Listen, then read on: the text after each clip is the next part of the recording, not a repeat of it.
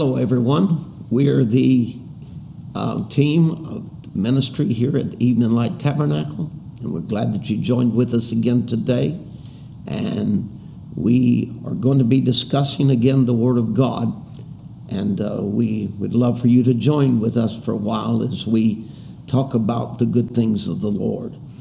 We were speaking in our last session, uh, and we started referring to some of the questions that were asked in Matthew chapter 24 When shall these things be? And what is the sign of your coming? And the end of the world. And so, actually, Jesus would uh, answer those three questions in that chapter. And so, um, however, you know, as we're looking at the sign of his coming and the end of the world, I think there is a key word that comes that goes with the coming of the Lord, and it's something that says watch. Yeah. Don't you think that's key today to be have a readiness and a, and Jesus wanted us to have a state of being watching and waiting and looking and anticipating yes. for His return. I think when you take that word watch there and you, you go back to the, the, the Greek to it, it actually means to be vigilant. Mm-hmm. It also means to be watchful and to keep awake. So he's telling us you need to keep awake. Right. This is not a watch that you watch one time, but it's to be vigilant about watching. Watching for what? His coming. That's right. Yeah. So stay awake. Don't be drifted yes. asleep and put to sleep in the slumber of Laodicea in the lukewarmness that's here, but to awake, to be watchful, to to expect his coming. That's right. Mm-hmm. If every eye would see him at his coming, why would he continually emphasize watch, watch, watch. As we were discussing in our last session, that uh, people misunderstand the third coming and the second coming because in the third coming, which is, is Revelations 19, it says, Every eye will see him, and, and that the world would see him, and there would be a cataclysmic event. But many people place that at the second coming with planes falling out of the skies and train wrecks and right. people in just utter chaos and turmoil. But that ain't the case. The second coming, Jesus comes like a thief in the night. And so his emphasis in the sign of his coming in the end time events is watch watch because right. there are going to be people that are going to miss it. Right. Give strict attention to. So yes. When you do that, you're watching the scriptures right. and the pattern of the scriptures to see how he's coming. Right. And when he's expected Amen. to come, so it's you're constantly giving the attention that is needed, not just looking in the skies, waiting for him to part the skies, but it's giving the attention here in the Word yes. to see where, where the Word says He's coming, in what forms, in what times, and for the ultimate coming, which is when He comes back with His bride, as we alluded to in a previous session. Yes. I, I think this watch is speaking of more than just your two physical eyes. Absolutely. Absolutely. Yeah. Because, you know, your planes falling out of the skies. I mean, yeah, that's easy to see with these two eyes, but there's some people that's been given eyes to see. That's right. See exactly. the promises of God Yes. and see the things of God and be able to pick up signs. There it is. Just like they did That's in right. the when Jesus came the first time, there was some people there that could pick it up and say, "Hey, that's that's the That's that's, right. the Messiah." That's- Beautiful. Just that's as he warned the Jews, when you see these things happening, if you're on the rooftop, go not, you know, don't go back down. There were people in those days that could see because they were watching for those things to come to pass. Right. And I believe that we- we are in a generation where the signs of his coming are everywhere. The signs of Yes. tribulation are everywhere, and yet people are going along not seeing it because they're not watching through the eyes of the scriptures. The Pharisees came to Jesus and said, Show us a sign. And Jesus said, You can tell the sign of fair weather coming or storm coming. You can, you can judge by the signs of the sky. He said, But you can't tell the signs of the day that they were living. Right. They were missing it altogether. And I believe that's exactly the watching is looking for the sign of his appearing, the signs of his coming, the end time conditions, and the things that he told us to look for. You know, and, and it's amazing how many people want to try to say they got a certain date Mhm. or it's going to happen at a certain time, certain month, certain day. I mean, what do you say to that? Well, you know, there's been a lot of mistakes that have been made. Even Billy Graham back in the 50s um, made a statement, I believe the Lord will come this year. And of course, he learned not to make those type of predictions. And I think you know, we can uh, look back and see many, many others who gathered in houses or uh, underground places or this or quit their jobs and then looking for the coming of the Lord.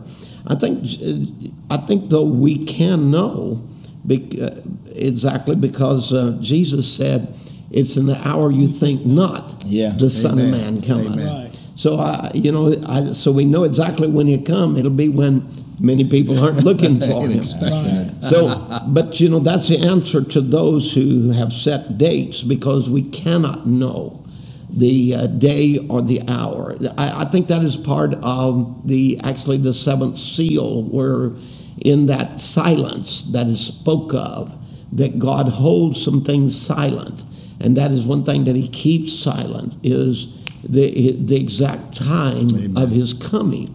However, I do believe that we can see signs of His coming Yeah. and that um, and we can see by those signs that we're in the season right. of his coming. Amen. Now, th- this is true when for, for the Bible said um, when when you see the fig tree putting forth its bud, but it says and all the other trees.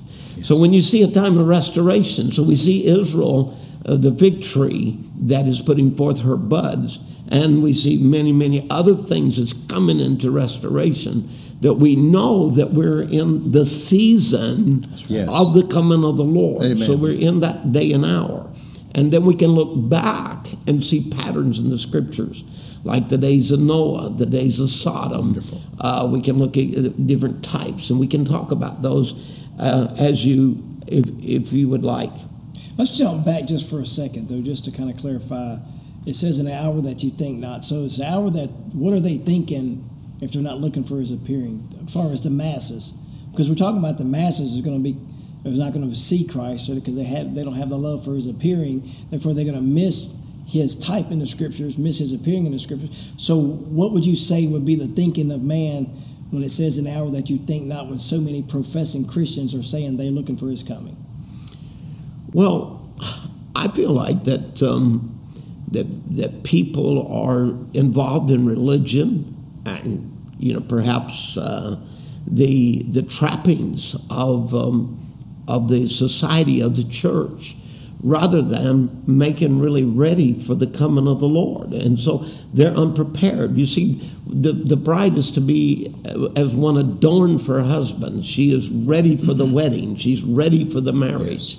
She's prepared for the coming of the Lord. And So much like the Pharisees and Sadducees of their day, they were so concerned with their programs and their agenda. And when the very Messiah, the, I mean, Jesus Christ himself, the Son of God, was right there in flesh, and they didn't even know who he was. yeah, uh, you know, the, the Sadducees were too interested in holding on to their power Right. of the priesthood and, you know, their favor uh, with the Romans and so on, rather than looking for the Messiah and searching the scriptures. And, and two, they had uh, made traditions out of this. And so, Uh, and so their traditions actually would make the word of God to them of none effect. You feel like that may be a stumbling block in this hour that we're living in with the systems around us, and they're pushing their agenda or pushing their programs and what they can do for the family versus what the word can do for the family. Uh, well, no, absolutely. Another thing is they've made it. We we use the term easy believism, where there's no life that has to go with this profession. So it's just once they profess, okay, Jesus is my Savior. There's nothing to, to back that up or follow that up, and they just go about the cares of everyday life.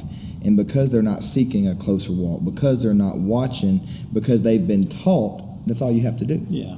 And so their very teachings or traditions have led them to a state to where they're not prepared for the coming of the Lord. Hence the hour you think not, because they're not really looking for it. Right.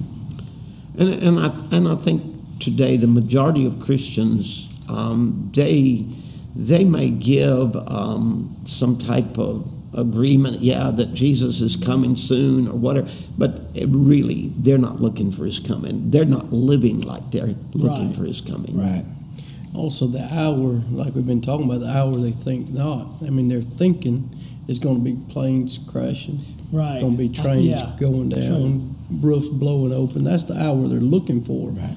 But he's going to come when they It's gonna not come looking for him. that, That's a exactly. That's right. Yeah. Well, I think if we go back to Matthew chapter 25 that we were speaking about in our past session, where there's a wise virgin and a foolish virgin. Yeah. Well, you know, both of them had professions. Yeah. They all had they all had uh, lamps. They they all were waiting. They were all looking for the Yes. bridegroom. Uh, but the wise had oil in their vessels Right. with their lamps. Yes. So one had the true baptism of the Holy Spirit, while the other just had professions of faith. Yeah. And all were virgins, so they lived a high moral order. Yeah. But in the Bible, a woman always types the church, uh, the the female. The there's a scripture in 2 Corinthians 11:2. Paul says, "I'm jealous over you with a godly jealousy, for I have espoused you to one husband, that I may present you a chaste virgin to Christ." And and there's a, a another scripture that says that this is a great mystery concerning Christ and His church, as as a woman uh, marries a man, and that man is her head, so Christ marries the church. So these these five or these ten virgins representing women, it's it's representing the church. And then there's two groups, there's two classes in here. Just as you described, there are five that had oil in their lamps. There were five that didn't have oil in their vessels. Their vessels typing um, the heart, uh, the receiving of God, the, Yeah. the place where the Holy Spirit would be filled. And so there was a group that missed the rapture. Yeah. And uh, Jesus is carrying on now in Matthew 25, Matthew 24. He's saying, Watch, watch, watch. And then he, in Matthew 25, he follows that warning with this parable, showing that there would actually be two classes within what is called the church Right. one group that would go, and one group that would be left behind in weeping, wailing, and gnashing of teeth, or otherwise the tribulation period. Right. Yeah. Great tribulation. That word virgin there means a woman of marriageable or a marriageable maiden, so they're looking for to be espoused. And Yes. you find these Wonderful. two different sections of ladies or virgins willing and ready to be married, but one has what it's taken, prepared herself to be married, the other one has not. So um, let's come back to this, and and um, I have a question. Will will um, the bride of Christ go through the tribulation then? Absolutely not. Though there's a, a lot of confusion on the subject uh, because people have different standpoints. Ministers would disagree, and many are, are confused about the events. There was a, a, a man by the name of Bohannon, Mr. Bohannon, once that talked to a minister, and he said something a little sacrilegious. He said, John must have ate a red pepper dinner that night when he when he wrote the book of Revelation, which was very sacrilegious to speak against the word of God like that. The minister rebuked him and said, You know, you ought to fear the Lord to talk like that. He goes, I just can't understand it. And he said, I brought it to my preacher and he can't understand it. He said, There's the 144,000 and he, he was thinking that the 144,000 was the bride and he was getting it all mixed up standing on Mount Zion. And what he failed to see was that the 144,000 are the Jews Right. and that there is the the bride who already went in the rapture, and then the remnant of the woman's seed that was left behind in the tribulation period. So if we don't get the symbols of the book of Revelation right and the prophecies right, then we got a cow up in a tree picking grass. We've got the picture of redemption completely messed up altogether. But but if we properly and rightfully divide the word of truth, then we can see exactly every part has its place and that there is there is a group that is leaving before the tribulation. Hmm. Right. The bride will not go through the tribulation period and we can talk about why it won't go through the tribulation period. There is a group that is going through the tribulation period and uh, then there's 144,000. Um, the elect, the bride of Christ, is the elect of God that escapes the tribulation, and she will judge the earth. Paul said, Know you not that the saints will judge the earth? In the book of Daniel, we see the Ancient of Days, and he sets the thrones down, and the books are open, and ten thousands times thousands minister to him, and then ten thousands times thousands stand before him. Hmm. The bride is not the one standing before him. Right. Yeah. The bride is sitting in the throne with him, judging the nations. Amen. That's right. But there, there is also two resurrections. There's a first resurrection and a second resurrection, which we can discuss. Mm-hmm. Well, and of course, you know, the, the bride does not go through the tribulation is because she has already been judged in Christ. That's right. Because he would present himself a church not having spot or wrinkle or any such thing, but one that is holy and without blemish. Yes. So, because of that, then we do not go through the judgment of the tribulation. I think this is typed um, also with Enoch and Noah. Right. You have Enoch who walked with God and Yes. was not. Yes. You know, we had the first, we had the first not an astronaut in space, but a was not, Yeah. and that was Enoch. Yes. And Enoch was not because he, you know, God took him. So he was raptured. But then we have the Noah, who was the a type of the tribulation saints, um, especially the Jewish remnant, who actually go through the tribulation over into the millennium. So you have one goes up and one goes through. Yes. So you have to watch your types in the scripture Yes. because it is actually prophesying of what really will happen in the end time. Right. How how could the bride go to the judgment when she has already been judged, like you just said? Jesus made this comment: "Be ye perfect, as my Father in heaven is perfect." Now that was not a figure of speech, Right. and obviously there is a road to perfection, or he wouldn't have told us to be perfect. And so, how can a man be perfect? Yeah, that's a pretty tall, tall That's order. a tall order. And not just perfect in the eyes of man, but as the Father in heaven is perfect. Yeah, This is a tall order. There's only one way we could stand in that kind of perfection. And the Bible said Jesus became our sin that we might become the righteousness of God. Mm. The Amen. only way we could ever stand in the perfection of God is to stand in Christ. That means the judgments that fell upon Christ does not belong to us because he took them. Amen. And that's why he said, by one sacrifice he is sanctified and perfected forever, them that are sanctified, rather. Yes. By one sacrifice he is perfected forever, them that are sanctified. So it is a blood offering, it is the offering of That's right. Christ that brings us to the state of perfection. Amen. And the Bible said, if any man be in Christ, he's a new creature. Right. Old things are passed away, all things are made new. She shall not come into the condemnation, but she is passed from death unto life. Amen. What a wonderful promise that is to us that we can look forward to a rapture, a people who have been made spotless by the blood of the Lamb and will be taken up before the judgment. We want to talk about this more when we come back to our next session. God bless you folks for listening today, and uh, we look forward to again to see you in the near future. Thank you for joining with the ministry team at Evening Light Tabernacle. For more information on what you have heard today, please visit us at eveninglight.net. May God bless you.